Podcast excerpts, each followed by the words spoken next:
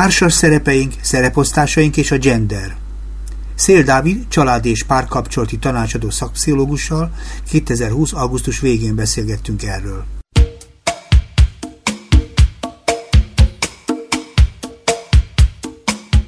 Jó estét kívánok, Szabó András vagyok, és sok szeretettel köszöntelek a stúdióban. Köszönöm, én is köszöntöm a hallgatókat. És itt van velünk Korcsmár Zsófi is, aki állandó munkatársam, és amikor teheti velünk van, és amikor van gondolata, azt elmondja, ha kérdezni való van, azt is megteszi, úgyhogy szia! Jó estét! A mai témánk nem lesz egy egyszerű, megmondom őszintén, társas szerepeink és szereposztásaink, ezt a címet adtam tulajdonképpen, ez egy rejtett fogalmat próbált takarni, elmondom, az gender fogalmát, ami az elmúlt időszakban kicsit eltűnt a nyilvánosság előtt az a fajta társadalmi nemről van szó tulajdonképpen, amit szeretném is, hogy kicsit pontosíthatnál, de én úgy tudom, hogy az gyakorlatilag minden olyan, hogy is mondjam, szerep ajándékunk, ami a nemi szerepeinken túl van, ami a társadalmi együttműködésünkhez alapvető szolgálja, a meglévő mintáink is mind-mind gender fogalmat takarnak, nem tudom, jól közelítem. Szerintem igen, az a kérdés, hogy ez az ajándék, ez egy örömteli ajándéke, vagy sem? Az ajándékokat nem szoktuk mi kitalálni, ugye a meglepetések az ajándékok, és kaptam én már olyan ajándékot, amiben nem örültem, nem tudom, hogy vagy vele. Azt nekem is volt már ilyen. Uh, igen, hát kérdés, hogy kibontjuk, akkor mi van benne? Így van, mert a, amit választunk, ugye vásárolunk, vagy elmegyünk valamit keresni, azt mi döntöttük el, mérlegelünk, előnyét, hátrányát vizsgáljuk, az ajándék az meg tudja kapott dolog, úgyhogy annak hivatalba örülni kell, és hogyha megsértődik a mamánk, hogyha nem örülünk az ajándékunknak, így van. Na, szóval az az igazság, hogy te ezt a területet gyakorlod is, mert ugye ilyen területen dolgozó, ugye hozzá család és párkapcsolati problémákkal fordulnak sokszor segítségére. Igen. Tehát nagyon éles tapasztalataid is vannak.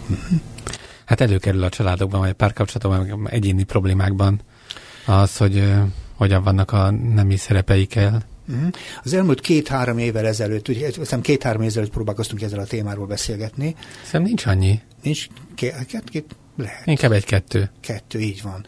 De úgy tudom, hogy nagyjából két éve eltűnt a nyilvánosság ez a fogalom, a gender fogalom gyakorlatilag. Ott tudom, hogy az iskolában nem is beszélhetünk most már róla. És valahol tulajdonképpen akkor egy nagyon-nagyon izgalmas pesgő időszaka volt akkor tulajdonképpen a társadalmi szerepeknek, vagy a, a társadalmi nem fogalmának is, és nagyon izgalmas találmánya volt annak a, annak a sok-sok kutatónak, aki azt próbálta felfedezni, hogy tulajdonképpen ezekben a szerepekben, ebben a szerepekben tulajdonképpen rengeteg mozgástér van és el kéne szakadnunk azoktól a merev panelektől, ami tulajdonképpen a hagyományos gender, vagy a hagyományos ö, szerepekhez kötődik. Például kedvenc, amikor annak idén tanultam írni és olvasni, az olyan volt, hogy a apa olvasott, ugye, úgy volt apa olvas, mama főz, ugye, ilyenek voltak, és nagyjából ezekben a tanulásokban, a betűvetés során szépen megtanultuk, amit még eddig nem tudtunk, hogy kinek mi a dolga. A mamának a főzni, takarítani és a gyereket nevelni, a papának meg gondoskodni a családról, meg megjavítani az elromodott rendezéseket. Mennyire merev most ez a családkép, hogy most, hogy találkozol ilyen szerepekkel? Hm? Még egy kicsit a kérdésbe visszamennék, hogy Igen. az, hogy hagyományos nemi szerep, az nem mindig izgalmas, hogy mikor, mi, hát, hogy mikori hagyományok ezek, és hogy melyik társadalmi csoportnak hagyományai voltak ezek. Tehát, hogy tényleg az emberiség, nem tudom, tízezer éves története során mindig úgy rendezkedtek ebbe a, a családok, uh-huh. akár is neveztünk családnak 5000 évvel ezelőtt, uh-huh. hogy a férfi nem tudom, hozza a pénzt, vagy vadászik, vagy gondoskodik a család, uh-huh. nem tudom miért, anyagi biztonságáról, a nő pedig, vagy az anya pedig a gyerekneveléssel foglalkozik. Uh-huh. Csak szóval ez nem teljesen volt így, uh-huh. valószínűleg soha, vagy ha így is volt, egy nagyon rövid időn keresztül, és csak a társadalomnak egy szűk rétegében. Volt a 10-20-as évekig, amikor egy keresős család volt például még Magyarországon is, akkor úgy volt, hogy egy kis hivatalnak, ugye, aki minden nap megehette a kis pörköltjét a kis kocsmában, meg hozzá a kis fröccsöt megitta, volt neki egy felesége és két gyereke, és annyi pénze volt, hogy el tudta tartani a családot is, és a szereposztás egyértelmű volt, mert ő hozta a pénzt és tényleg dolgozott, mamának meg nem kellett otthon dolgozni, akkor ezek a szerepek nagyon megvoltak. Hm. Hát igen, vagy egy paraszi társadalomban, szintén 10-20-as évek, ahol a férfi és nő is dolgozott, Ah, és kivitték zsellérként a, kint, igen, kivitték a újszülött babát a mezőkre, beásták egy lyukba, dolgoztak, néha az anyuka megszoptatta. Aha. A több generációs családokban aztán pláne nem ez Aha. volt, hogy papa, mama, gyerekek, szóval ez na, sokkal árnyaltabb, mint ahogy ezekkel kapcsolatban gondolkodni szeretünk. Jó, értem. De ugye arról beszéltünk, hogy két éve ez egy pesgő dolog volt, és most megállt, ugye? Hát én azt mondanám, szóval itt Tehát nem, nem megállt, attól még ez ugyanúgy vannak nemi szerepeink, meg a társadalom betöltő szerepeink, az, hogy a gender szót betiltják, uh-huh. vagy arról pironkodva szabad csak beszélni, vagy a, uh-huh. betiltják, vagy megszüntetik a gender szakokat különböző egyetemeken, attól még uh-huh. ö, az embernek van társadalmi neme, a társadalomban elfogadunk valamilyen pozíciót, és ez sokszor a biológiai nemünknek megfelelően, uh-huh. tehát a férfi lesz a hatalommal bíró, ö, több pénzkereső, véleményformáló, a nő pedig az alárendelt, gondoskodó, ö, és akkor ez az ajándék, amit említettél, amit igazából a férfiak és a nők is sokszor hát nem tudom. Nem jól élik meg. Hát nem jól, nem, nem kérik igazából ezt. Igen, mit tapad ehhez a gender fogalomhoz? Azért takarítsuk le róla azt, ami nem oda tartozik. Ugye itt összekeverik a nemi, hát ezek a nemi szerepek biológiai nemünkkel kapcsolatos összes torzulással, erre gondolsz? Hát szerintem akkor érdemes tisztázni a fogalmakat, tehát van a biológiai nem, Igen. azaz, hogy valaki, ez is már bonyolult, Férfinek valaki... vagy nőnek született, ugye? Hát mondjuk, hogy annak született, igen, de hogy ez se ennyire egyszerű, hogy ki minek születik, de akkor ebben most talán nem menjünk bele. Uh-huh. Mondjuk azt, hogy férfinek vagy nőnek születik. Ez van a biológiai nem. Igen. Például Zsófi lánynak született. Igen. De hogy aztán... Mindig így tudjuk, ugye? ugye? Azt hiszem. és, akkor itt, és akkor van a társadalmi nem, az, hogy a társadalomban milyen pozíciót töltünk be. Uh-huh. A társadalomban milyen szerepeket képviselünk. Ez volna a gender. Uh-huh. Magyarországon nagyon hagyományosak ezek a nemi szerepek, tehát aki férfiként szület, egy fiúként jön világra, uh-huh. az aztán most idézőjelben mutatom, ezt nem látják a hallgatók, uh-huh. hagyományos férfi is lesz, és a nő pedig hagyományos, a lány pedig utána, a felnő, hagyományos nő is lesz. Uh-huh. De ez nem feltétlenül van így, mert a társadalom betöltött szerep az független is lehet akár a biológiai nemtől. Ez azt jelenti, hogy én férfiként, aki férfiként identifikálom saját magamat, én egyébként lehetek érzékeny is, meg gondoskodó is, meg lehetek ott a gyerekemmel, és ettől az én férfiasságommal a saját magam által megért férfiasságom, az égvilágon semmi nem fog történni. Elsírhatod magad egy filmen, és szeretheted a virágot, és ettől Így, semmi baj pontosan. Nincsen. Így van. De az is lehet, hogy nem. Hm. Az is lehet, hogy imádni fogom a esztergapat szagát, és ka- mi ez? Favágó mellényben fogok járkálni, és én ettől leszek boldog, de ettől nem leszek férfiasabb, mm. és attól, hogy én elbőgöm magam egy filmben, ami előfordul, mm. attól én nem leszek kevésbé férfias, mert én attól úgy vagyok férfias, hogy én éppen vagyok. Nem látják a hallgatók, de például rózsaszín trikóval vagyok, de ettől nem vonódik le, én azt gondolom, semmi az én férfiségemből. Aha. És akkor itt még érdemes pár dolgot tisztázni, hogy van a szexuális orientáció, meg szexuális identitás. Igen. A szexuális orientáció... Ez kavarodik össze ezzel Szerintem sok ember fejében összekavarodik. A szexuális identitás az az, hogy én nem tudom, fiúként jöttem világra, nem férfiként, mert... Férfiként igen, gondolod magadat? Igen, igen. Uh-huh. Ez az én szexuális identitásom, tehát hogy én azonosulok azzal a biológiai nemmel, amivel uh-huh. világra jöttem, van, aki ezzel nem azonosul, hanem azt gondolja, hogy nő, ezt hívják férfiként, azt gondolja, hogy nő, akkor ő transgender, mm. és akkor én, mint külső ember, nem gondolom azt, hogy ő férfi, csak ő magát nőnek gondolja, hanem ő onnantól egy nő lesz. Mm-hmm. Mert ő magát annak gondolja, ki vagyok én, hogy másképp ítélje meg őt, mint ahogy ő saját magát. Mm-hmm. Ez a szexuális identitás. identitás. Igen. A szexuális orientáció pedig az, hogy én a saját nememhez vonzódom, vagy az ellenkező nemhez vonzódom, vagy mindkettőhöz vonzódom, vagy egyikhez sem, uh-huh. vagy ilyen nagyon fluid módon alakul, most éppen így, aztán később úgy. Uh-huh. Most nagyjából ezek azok a betűk az LMBTQIA, amiket uh-huh. én most ebbe felsoroltam. A kettőnek nincs sok köze egymáshoz, a szexuális identitásnak és a szexuális orientációnak ezt nagyon fontos, amit mondtál, de ugye azt gondolom, hogy akkor a problémák sokszor arról szólnak, hogy ezeknek, ezzel kapcsolatos szorongások és félelmek kerülnek be ezekbe a, ezekbe a hadonászásokba, amikor a genderrel küzdenek a nyilvánosság előtt is. Ugye ez teljesen különböző a két értelmezés. Uh-huh. Hát én a, már többször idéztem a nagymamámat, aki amikor gyedem voltam a lányommal, akkor megkérdezte, hogy milyen az anyaság. És mi? Hát, Milyen az anyaság, igen, azt kérdezted? Igen. igen. De hogy én nem anyaként voltam ott, vagy nem anyává váltam, amikor otthon voltam, hanem ugyanúgy apja voltam a lányomnak, és Persze. apaként voltam ott jelen, és viszont végeztem el mindent, amit egy gyerekkel el kell végezni, és nem vártam meg, hogy az anyukája hazaérjen, mert akkor az gyámügyi kérdéseket uh-huh. ö, ö, nem tudom, érintett volna, és hát én nem váltam anyává, hanem egy otthon maradó apuka voltam. Profi módon pelenkáztál meg, megetettel. De ez nem, meg, tehát ez nem egy ügy Tudom, persze, persze. Persze, csak a, a, az az igazság, hogy azért is piszkálom ezt a fogalmat ebben az értelemben, mert sok-sok szorongás, félreértés és félreértelmezés tapad hozzá. Kettő meg ugye az az igazság, hogy amikor a gyerekek felnőnek, majd minden gyerek tulajdonképpen valamilyen minta alapján is nő fel, meg bizonyos nevelési, hogy is mondjam, koncepció szerint, még akkor is, hogyha nem feltétlenül mindig tudatos, abban vannak a nemi szerepekkel, vagy legalábbis a társadalmi szerepekkel kapcsolatosan bizonyos képzések, még ha nem is tudatosan, próbálják rábeszélni, melyik előttem van az, hogyha jön haza az gyerek az iskolából, ugye, és bántották, akkor apuka azt mondja a fiúnak, hogy menj vissza, és rúgd bokán, szóval mert egy férfias, és egy fiú nem sír, szokták ezt mondani. A lányoknál pedig ugye nyugodtan lehet pityeregni, és egy csomó ilyen nagyon szimpla, nem is tudok jobb szót mondani, szimpla ö, szereptanulási, úgyis mondja, módszerek vannak. Hát nagyon erős szerepelvárások vannak, és Igen. akkor a, szerintem érdemes megemlíteni, a, van a BBC-nek egy kétrészes. Egy kis mini sorozata, mind a két rész 50 pár perc, úgyhogy nem annyira rövid egy rész, Igen. Uh, amiben egy, uh, amin el, elment egy, mondjuk azt, hogy műsorvezető, az Isle of Wight, az egy angol sziget, Igen. a Anglia partjainál, és ott elment egy általános iskolába, és ott megnézte, hogy mi, hogyan viszonyul a tanár a gyerekekhez, hiszem egy elsős osztály ez, másodikos, hogyan viszont a gyerekekhez, hogyan szólítja meg a fiúkat és a lányokat, melyik nemnek mennyi lehetőséget biztosít, és hogy egyáltalán milyen ezeknek a gyereknek ott. És akkor különböző korábban már szociálpszichológusok által elvégzett kísérleteket elvégező is. Uh-huh. És akkor van egy olyan, hogy megértse, hogy a nemi szerepek hogyan hatnak egymásra, meg hogyan működnek ezek úgy egyáltalán.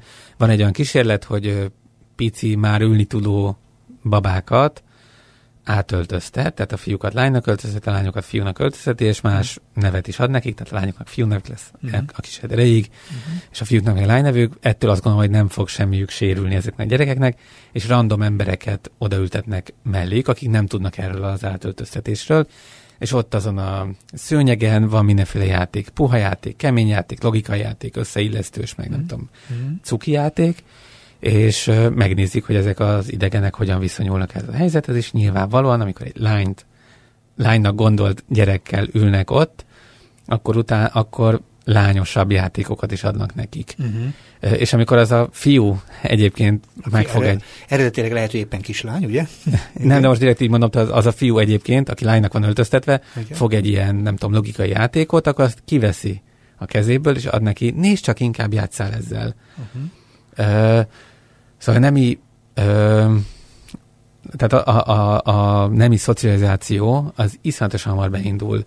Csinálják ezt a szülők, amikor befestik a mhm. falat kékre vagy pirosra, a gyerekszobába csinálják ezt a kortársak, azok egész pici kortársak, még talán nem, de csinálják ezt a, a felnőtt környezet is. Uh-huh. És csinálják ezek, ezt a boltok is, amikor fiúruhák, lányruhák, uh-huh. csinálják ezt a Lego, amikor van a normál Lego, az a fiús Lego, és van a Lego Friends, ami a lányos Lego. Aha.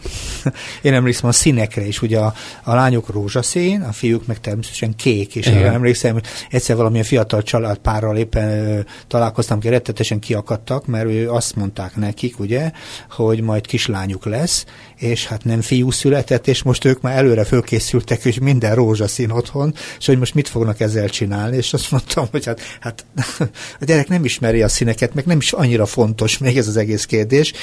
Rettetesen nem tudtam őket megnyugtatni, uh-huh. nem történt semmi. hát igen, a gyerekek nem ismerik a nemi sztereotípiákat, de és amit, ez már ilyen talán közhely, de hogy fontos, hogy a már említett 10-20-as években, igen. majd a múlt század 10-20-as éveiben, még a fiú szín volt, fiús szín volt a piros, és a kék volt a lányos szín. Tényleg? Uh-huh. Ezt nem is Át, Átfordult Aha. idővel ez.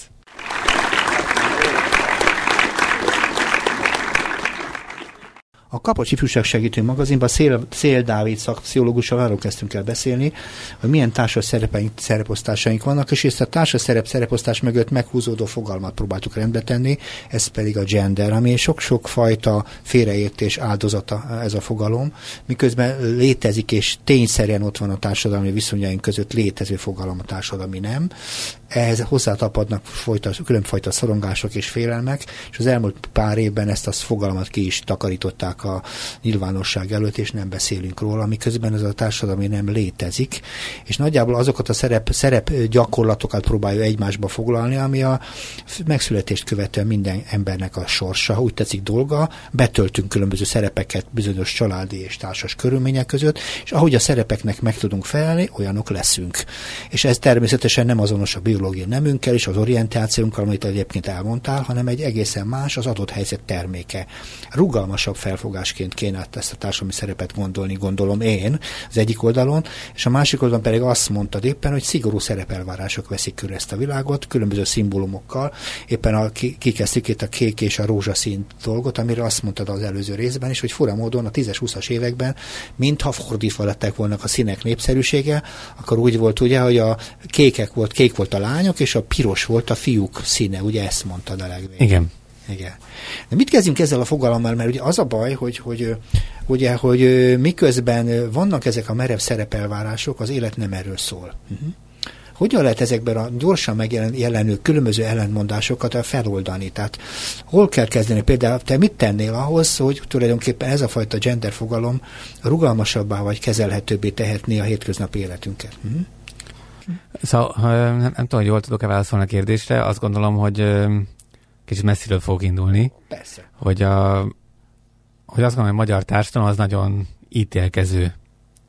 Kategorikus. Nagyon kategorikus, és nagyon mindent tudunk. Meglátunk valakit, hogy hogyan viselkedik, és egyből tudjuk, hogy ő micsoda, Ugye. miért csinálja azt, uh-huh. honnan jött, mit dolgozik, mennyit keres, mit, mindent tudunk róla. És hogyha egy picit kérdeznénk. Hát vagy kérdeznénk, vagy hátrébb lépnénk, vagy egyáltalán azt gondolnánk, hogy majd kiderül, vagy azt gondolnánk, hogy ez nincsen közöm, vagy azt gondolnánk, hogy majd ő eldönti, tehát nem, nem kell nekem mindent a másikról tudnom vadidegenként az utcán járkálva.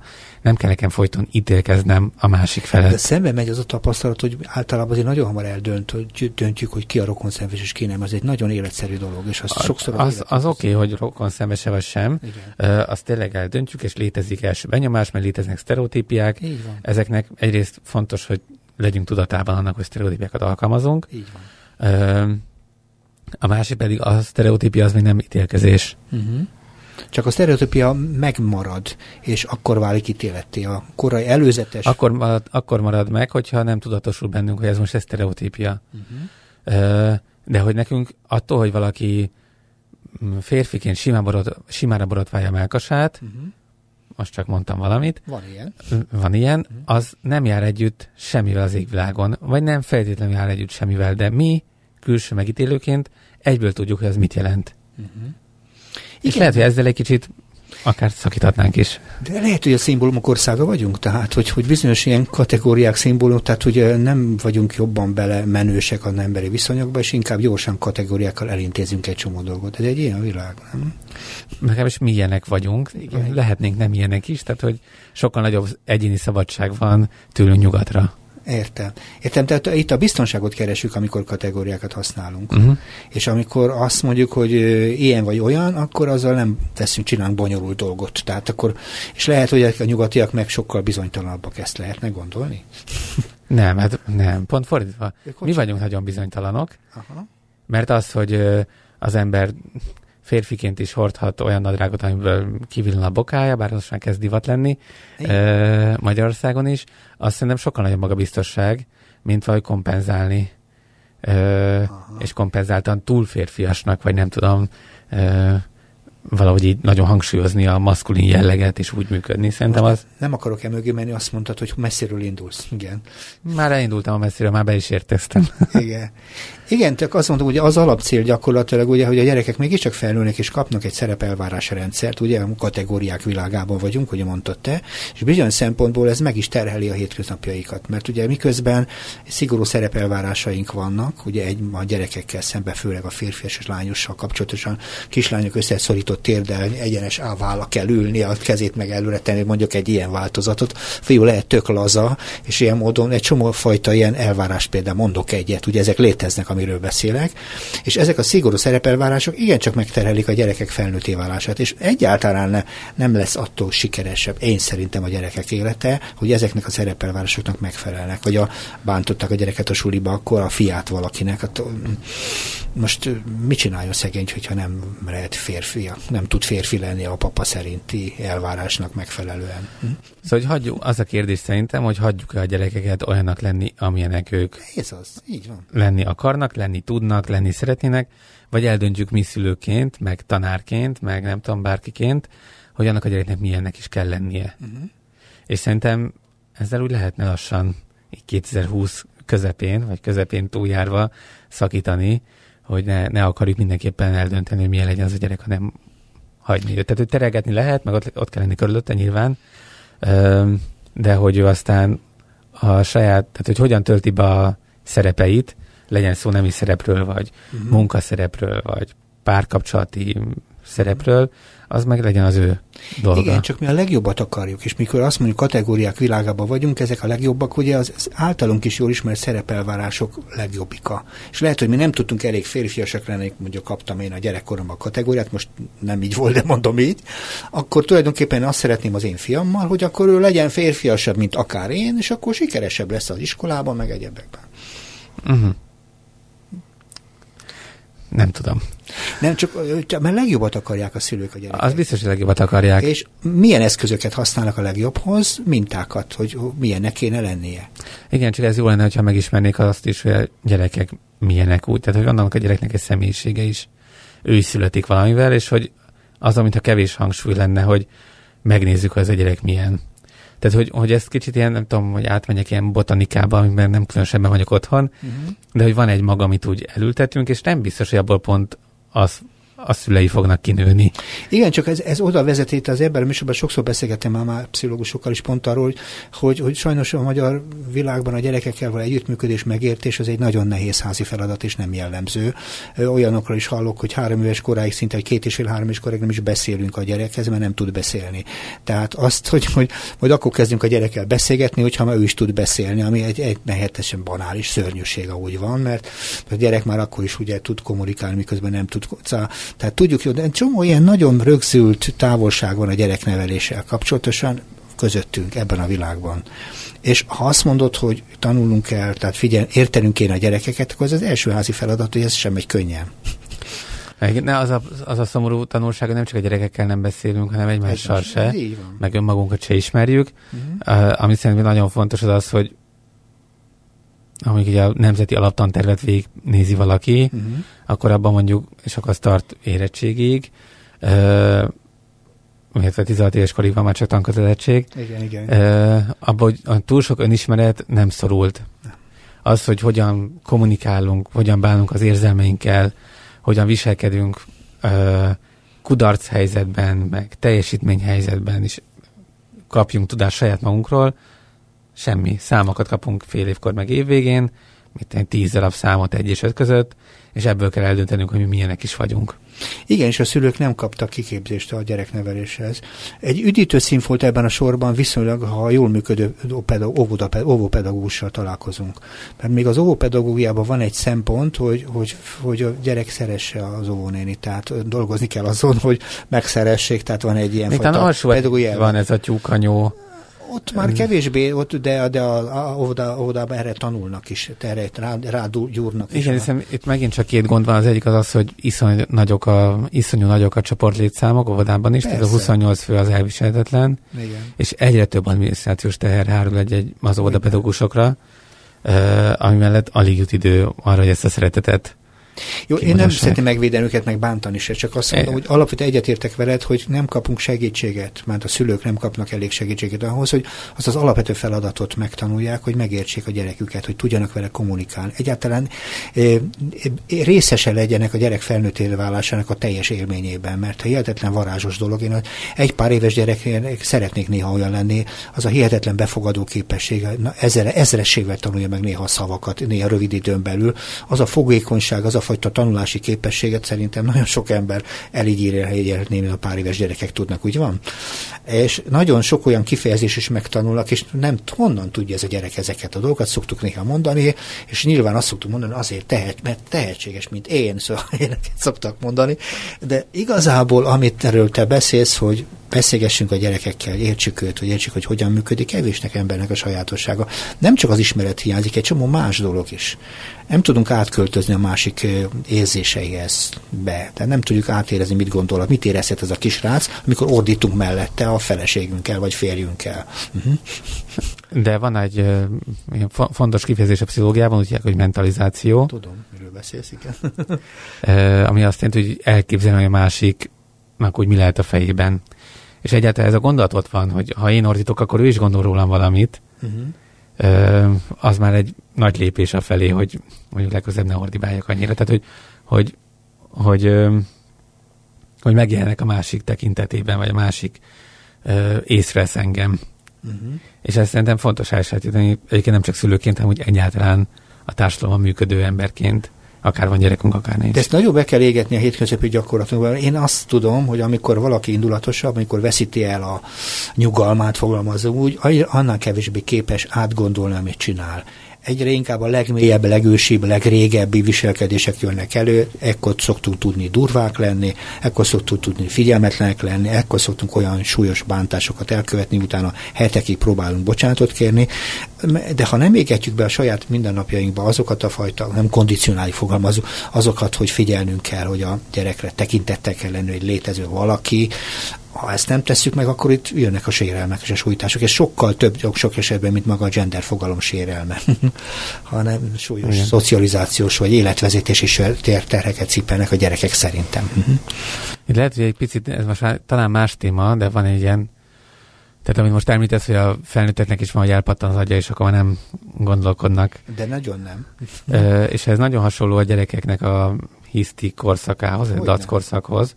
És igazából neurológiailag is valami hasonló történik uh-huh. ilyenkor, és akkor itt nem tudok ebbe túl mélyen belemenni, mert nem vagyok neurológus, uh-huh. meg neuropszichológus sem, de azért ennyi tudásom még van erről. Az érzelmek úgy nagyjából két helyen vannak az emberi agyban. Az egyik az a limbikus rendszer, amely egy ilyen ősibb struktúra. Tehát, hogy Itt a tarkó hátul is, csak úgy mondom. Ne, ne igazán nem ott van. Hát most, hogyha nem mondjuk a tarkó közepét és a, belül közép. és a halánték közepét, hogyha így meghosszabbítom, a kettő találkozásánál van úgy nagyjából limbikus rendszer. Igen, köszönöm. Igen. Ez egy, ilyen, ez egy ősi struktúra, ez azt jelenti, hogy nem csak az embernek van limbikus rendszer, hanem kevésbé fejlett, vagy az, a, igen, a evolúció korábbi stádiumaiban lévő állatoknál is van, nem egy hangyánál, de mm-hmm. nem mhm. tudjuk, szemlősöknek azért már van. Ö, és itt ilyen ö, alap érzelmek vannak, alapérzések vannak, biztonság, uh-huh. törődés, szeretet, ilyesmi. És a másik ilyen nagy terület az a prefrontális kéreg, ez a homloklebenyünknek is az előső uh-huh. része, amely nagyon csak ilyen humán specifikus, tehát az már tényleg csak az emberre jellemző. Uh-huh. És akkor, amikor egy gyerek hisztériázik, olyan köznyelvi uh-huh. kifejezve, ö, akkor ez a, ja, és bocsánat, ezt kihagytam, tehát ez a két réteg, ez folyamatosan kommunikál egymással, rengeteg idegpálya van a kettő között akkor, amikor egy gyerek hisztériázik, akkor ez a kapcsolat megszakad. Uh-huh. És akkor a legtöbb szülő ilyen nagyon racionális, racionális kognitív mondatokat mond, hagyd már abba, uh-huh. nincs is semmi baj, nem tudom, azt már ritkábban mondják, inkább az, hogy hagyd már abba, uh-huh. nem tudom. Teszed le. I- igen, amik, amiket, amiket meghalhatna ez a prefrontális kéreg, a limbikus rendszer képtelen, hogy ezt felfogja. Persze meghalt a prefrontális kéreg, de mivel nincsen kapcsolat a kettő között, ezért nem tud reagálni, reagálni vagy nem halt a kettő egymásra. Uh-huh. Ezért ilyenkor nagyon ilyen alap, ha úgy tetszik, ősi ö, dolgokat kell csinálni, jelen lenni, a biztonságával foglalkozni, a törődésünket kifejezni, a szeretetünket kifejezni, mert az az, amit inkább nem szavakkal, szóval hanem tettekkel. Hát például. Megsimogatni. Igen, igen. Igen, e, szemébe nézni, esetleg egy pár. Talán egy mosoly. Egy mosoly is belefér egy dologba. De ez nem egyszerű, mert egy üvöltő gyerek az kemény dió, az igen. fárasztó és fáj a dobhártyának. Igen. E, és amikor egy férfi, egy, egy felnőtt ember most azt mondom, hogy férfi, de hogy egy felnőtt ember, akár nő, akár férfi ideges lesz, és azt gondolja, hogy na most aztán nem tudom, akkor ami nagyon hasonló történik, hogy a két agyi struktúra közötti kapcsolat megszakad.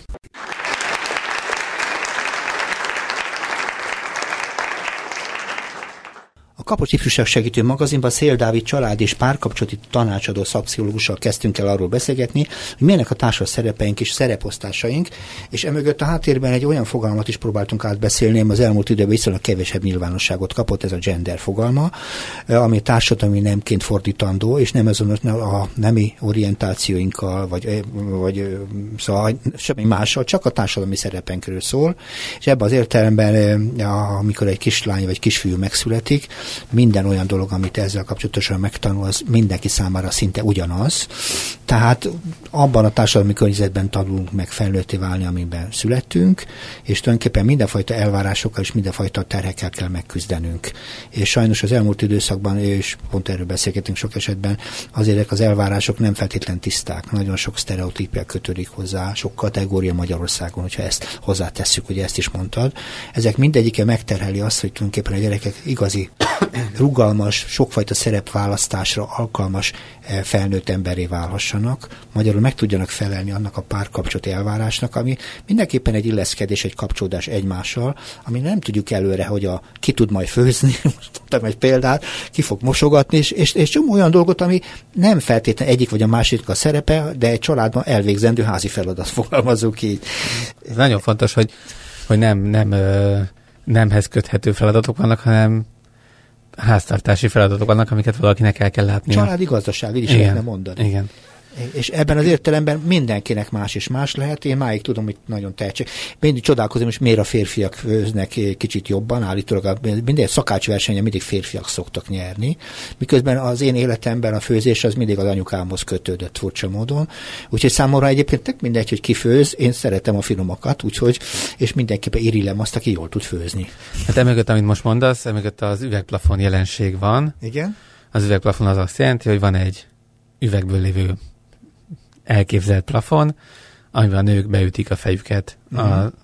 munkai hierarchián fölfelé menet, míg a férfiak beszélnek egy üveglívbe, és azzal meg Aha. mennek föl.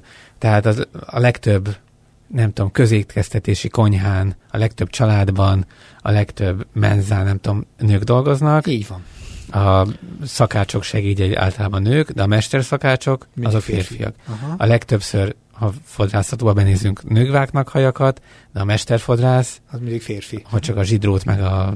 Ki a másik? Hajast mondjam, az két férfi. Aha. Ö, szóval ez, ez az üvegplafon jelensége. A legtöbb pedagógus az nő, de a dékánok, a rektorok, azok általában férfiak. Igen. Hogy lehet ez, mikor nagyjából ugyanannyi férfi meg nő él az országban? Hát ez messze vezethető kérdés, és nem feltétlen abban az értelemben, hogy ki tud jobban vagy kevésbé jobban. És szerintem ez egy ilyen, milyen berendezkedésű világ ez. Régen ugye a, hogy hívták? Hát patriarchális. Tessék, patri- matriarchális társadalmakról beszélt, és alapvetően miénk patriarchális társadalom olyan fajta történetekkel és ősi hatásokkal, ami miatt kikerülhetetlen, óhatatlan ezen a egésznek a története. De te valami mit mondtál tulajdonképpen, az egész gender történet hátterében van egyfajta furcsa fogalom, ez a szexizmus. Uh-huh. És akkor a szexizmusról azt kell tudni, hogy az... Az üvegplafonhoz félig meddig nincs, nincs tőle a kettő egymástól messze. Hát egyáltalán nincs, mm. sőt, okokozat kapcsolatban a kettő között. A szexizmus az azt jelenti, hogy valaki, tehát mégis minden, amiről eddig beszéltünk, az maga a szexizmus, hogy valakit az alapján ítélünk meg, hogy férfi vagy nő. Uh-huh. És aként a, úgy látjuk őt a társadalomban betöltött pozíciójában, hogy vagy olyan pozíciót engedünk neki, ö, most belegabajottam ebbe a mondatomba, szóval hogy csak olyan pozíciót tölthet be egy férfi, ami a férfinek úgy gondoljuk, hogy a férfinek való, és egy nő meg úgy, amiről úgy gondoljuk, hogy egy nőnek való. Uh-huh.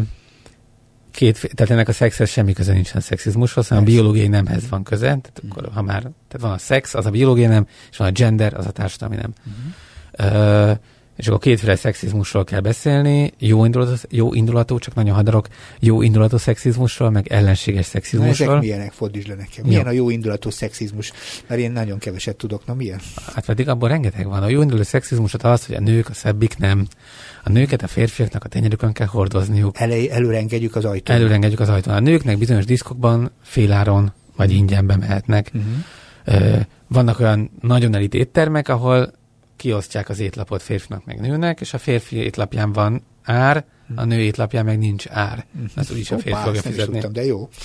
Hát nem annyira jó. Na, jó példa. Hát, úgy igen. igen. Ezek nagyjából a, a, a jó indulatú szexista uh-huh. igen, igen, igen. Uh-huh. Van az ellenséges szexizmus, ami az, hogy a nők el akarnak uralkodni a világon, a férfiak pénzek csak nekik, uh-huh. ö, ö, szőrös hónajú feminista amazonok, akik nem tudom, akinek a vaginájukban is fogak vannak, hogy leharapják a férfiak péniszét. Uh-huh. Nyilván messz, messzire megyek ebben az egészben. Ö, és akkor amit nagyon fontos a, ez az egésszel kapcsolatban, hogy ezt a kettőt úgy hívják, hogy ambivalens szexizmus, és azért hívják így, mert hogy a kettőnek igazából a célja nagyon más, de az eredménye ugyanaz. Uh-huh. Mégpedig az, hogy lesz egy üvöltő szakadék a férfiak és a nők között, társadalmi szakadék. Uh-huh. Hogyha egy nő elfogadja a jó indulatú szexizmust, tehát előre lehet őt engedni, és nem kéri ki magának azt, hogy utána füttyögnek az utcán, akkor ő jó nő lesz. Uh-huh. Olyan értelme, hogy beteljesíti azt, amire ő született, Igen. hogy ő egy, hát ezt csak így tudom megfogalmazni, hogy ő egy áru. Értem, egy termék. Hús. Igen, igen. Beleadják el a legjobb aki autókat arra van, is. hogy a férfi magáévá tegye. Igen. Ilyen ősi evolúciós izé, uh-huh. hülyeségek. Uh, és aki ezt visszautasítja, na ő kapja az ellenséges szexizmust. Ja, értem. És ez azért nagyon fontos, mert hogy akkor nem fogja különösebben a nőknek megérni, hogy ezt visszautasítsák. Uh-huh. Mert akkor hirtelen ők férfi gyűlölő uh-huh. leszbikusok lesznek, Igen. akik utálják a, ezt az egész... Uh, és ez nagyon veszélyes nagyon sok nő számára, pláne egy olyan társadalomban, ahol, uh, tehát hogy ha ezt egy, ezt egy nő visszautasítja, akkor ő saját magát fosztja meg a nemi identitásától. Egy csomó előnytől. És csomó... Meg egy csomó előnytől is, pontosan. Igen. És egyébként ez igaz férfiakra is, tehát a, a férfiakat is sújtja egyébként a szexizmus, mm. és erről is fontos beszélni. Uh, például a pszichológiai fejlődésben egy férfi, aki nem beszél saját az érzéseiről, mm. aki nem nyílhat meg, mert az férfiatlan. Rengeteg kutatás igazolja azt, hogy a férfiak ugyanannyi érzelmet élnek meg, mint a nők, a kommunikációban van különbség, de nem azért, mert a férfiak erről nem akarnak kommunikálni, hanem mert nem lehet nekik erről kommunikálni. van. Nem mernek, nem. Nem, pontosan mert mi történik, mert elvesztik a férfiasságukat ezáltal. Vagy legalábbis ez a hiedelem mögötte. És akkor eljutottunk még egy szakifejezéshez, a legitimációs mítosz. Uh-huh. Ez egy nagyon fontos kifejezés. Tehát olyan mítoszok, amik mentén igazságosnak vagy igazoltnak hisszük a társadalmi berendezkedésünket. Uh-huh. Hogy azt mondjuk, hogy mindig is úgy volt, hogy a nő volt otthon, a francokat volt mindig is úgy. Persze. Vagy azt gondoljuk, hogy a nők a gyengébbik nem, és a francokat egy háztartást ellátni és bevásárolni, hát az... Igen. Meg le... van a, a bevásárlók Pontosan, igen. Ö, és ez, ez, ez, ez, ez rengeteg társadalmi ö, ellentétet és társadalmi dinamikát meghatároz ez a mhm. fajta működésmód, a szexizmus áll rengeteg minden mögött. Uh-huh.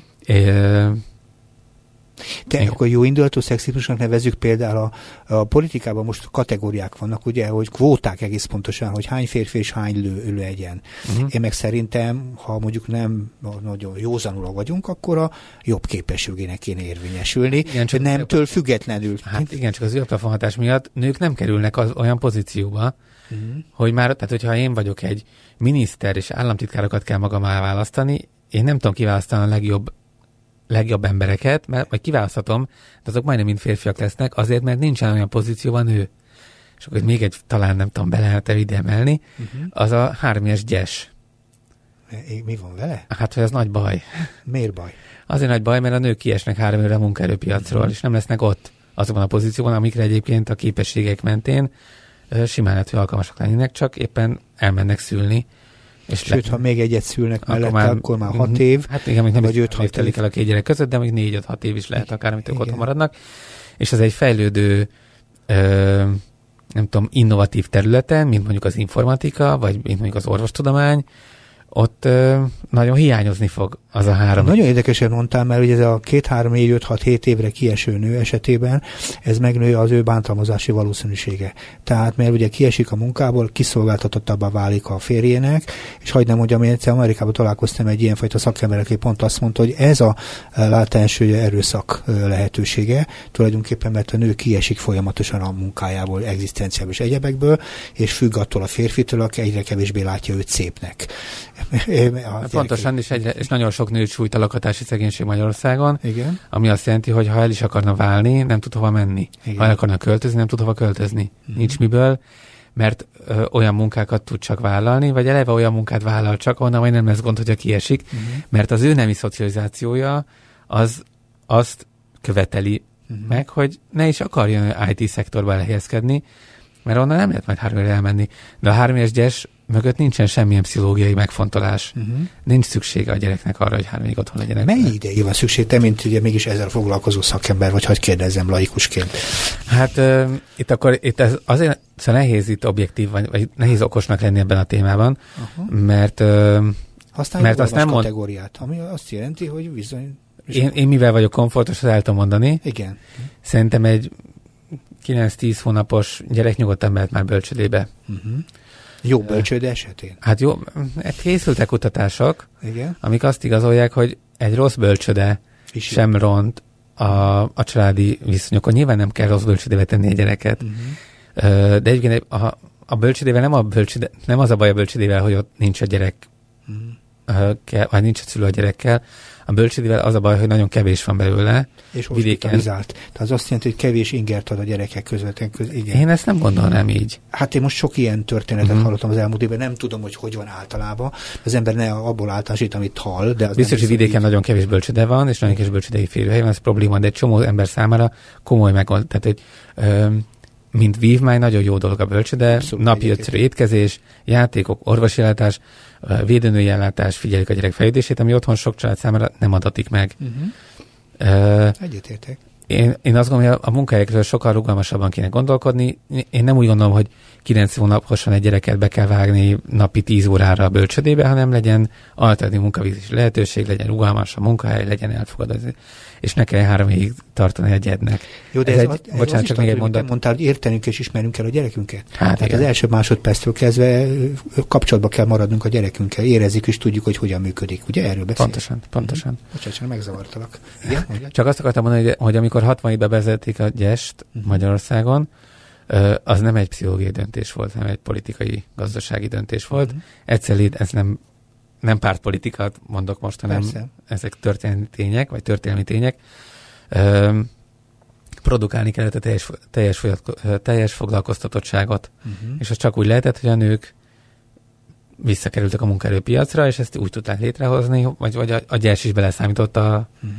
munkával töltött évek De ha ezt elővennénk egyébként a nyilvánosságot, ez, egy ilyen elért szabadságjognak a sérelmét jelenteni, hogyha ezt minimum korlátozni lehetne, vagy kellene, vagy van. Legyen egy döntés lehetősége az, ha rugalmasra tesszük, akkor igen, akkor is teljesen jó, amit te mondasz, ugye, hogy azt lehessen mondani, három évvel bármikor visszatalálhat a munka. De egyébként ez, tehát ez gazdaságilag nem különösebben kifizetődő három évig fizetni egy Persze. anyukát, és úgy se kifizetődő, hogy három évig kiesik, és úgy se kifizetődő, hogy a férfi pedig nem esik ki semennyit. Uh-huh. Tehát azt fogjuk látni, hogy lesz három év után, ha mondjuk csak egy gyerek van, és kitöltötte a három évet a szülő, lesz egy munkavilágában nagyon nehezen vissza integrálódó anyuka, és lesz a munkavilágába kizsigerelt férfi. Uh-huh. Senkinek se jó, egyik se.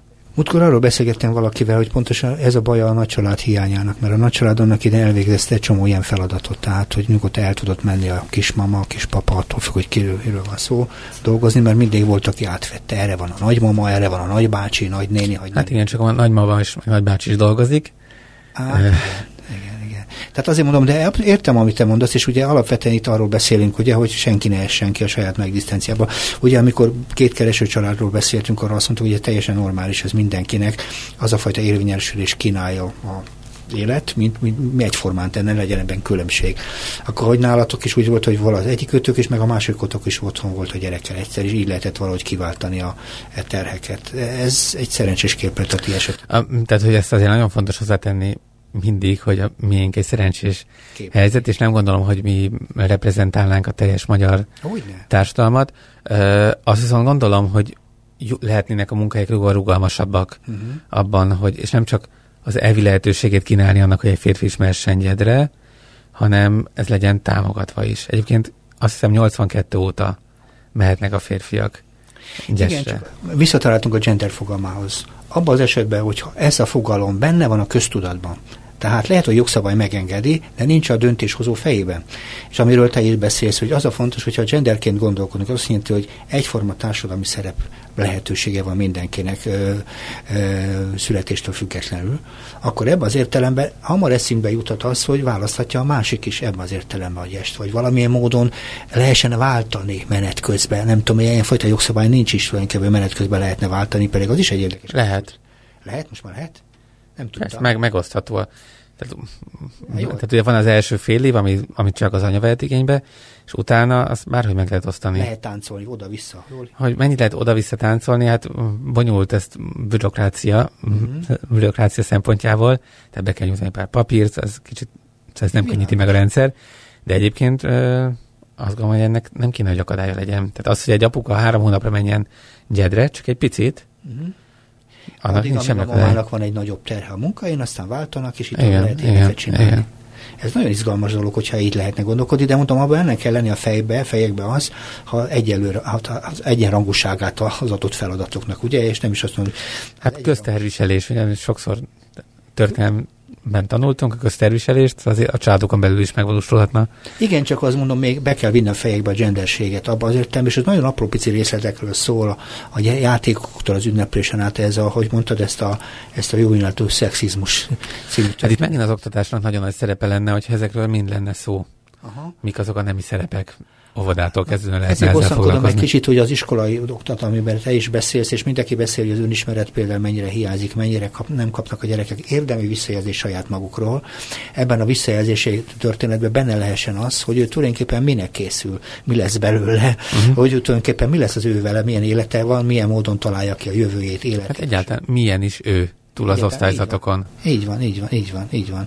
Abszolút egyetértek veled, de ugye ha ez genderként fogjuk fel, akkor tulajdonképpen azt lehet mondani, hogy alapvetően visszahozandó ez a társadalmi, ez a fajta típusú gondolkodás szerintem a hétköznap. Hát engedjük meg ezt a szót használni, így mert a, attól még hogy nem használják, attól még van az embereknek Én még a szóval sincs bajom. A tartalmat engedjük meg, hogy működjön az emberek között. Tehát arról beszélünk egymás között is, meg a hétköznap életben, nyilvánosság előtt is, hogy egy egyenrangúsága van mindenkinek ebben az értelemben, és egyforma mozgástere lehessen bármilyen státusz betöltésére és jövedelme, és hagyd nem mondja mi mindenre, akkor még talán a kvótára sincs szükség. Én szerintem. Mert a kvóta ez egy megmentése valamilyen módon egy nehéz helyzetnek a megpatkolása fogalmaz. Én azt mondom, hogy a, ezzel biztos sokan vitatkoznak, nem szerintem a kvóta az akkor jó, hogyha egy idő után ki lehet vezetni.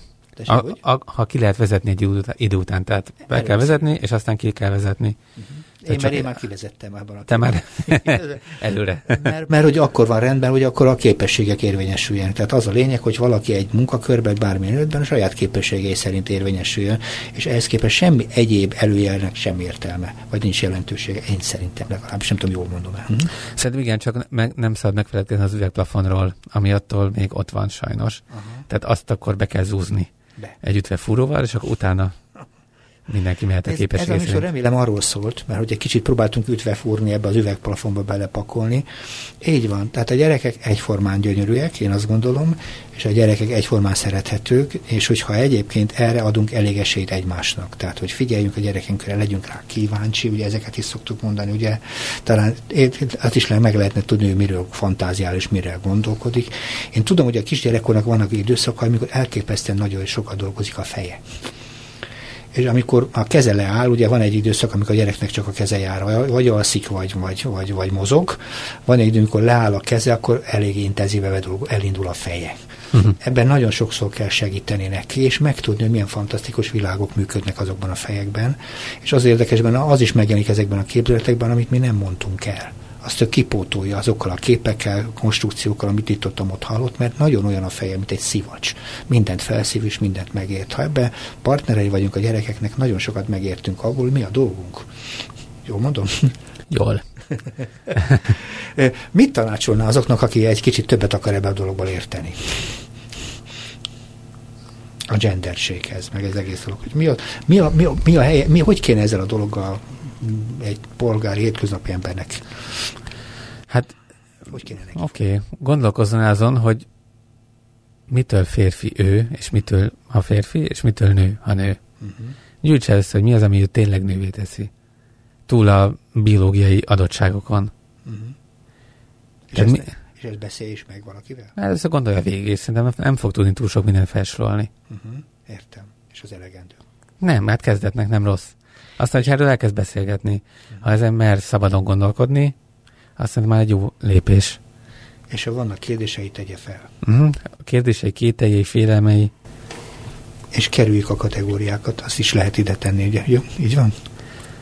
Tudatosítsuk, hogy vannak kategóriáink. Így van. És így ak- van. akkor könnyebb kerülni őket, igen. Így van, így van. Nagyon szépen köszönöm, nagyon izgalmasról beszélgettünk. Én Remélem, köszönöm. hogy a hallgatóknak is tetszett. Zsófi csendesen hallgatod, de a hallgatóknak mondom, kikerekedett szemmel, és nagyon sok újdonságot láttál. Úgy látom ebben a dologban. És hát nagyon szépen köszönöm, hogy itt voltál, Dávid. Én is köszönöm. Hallgassák tovább a civil rádiót, Szabondás hallották. Viszont hallásra.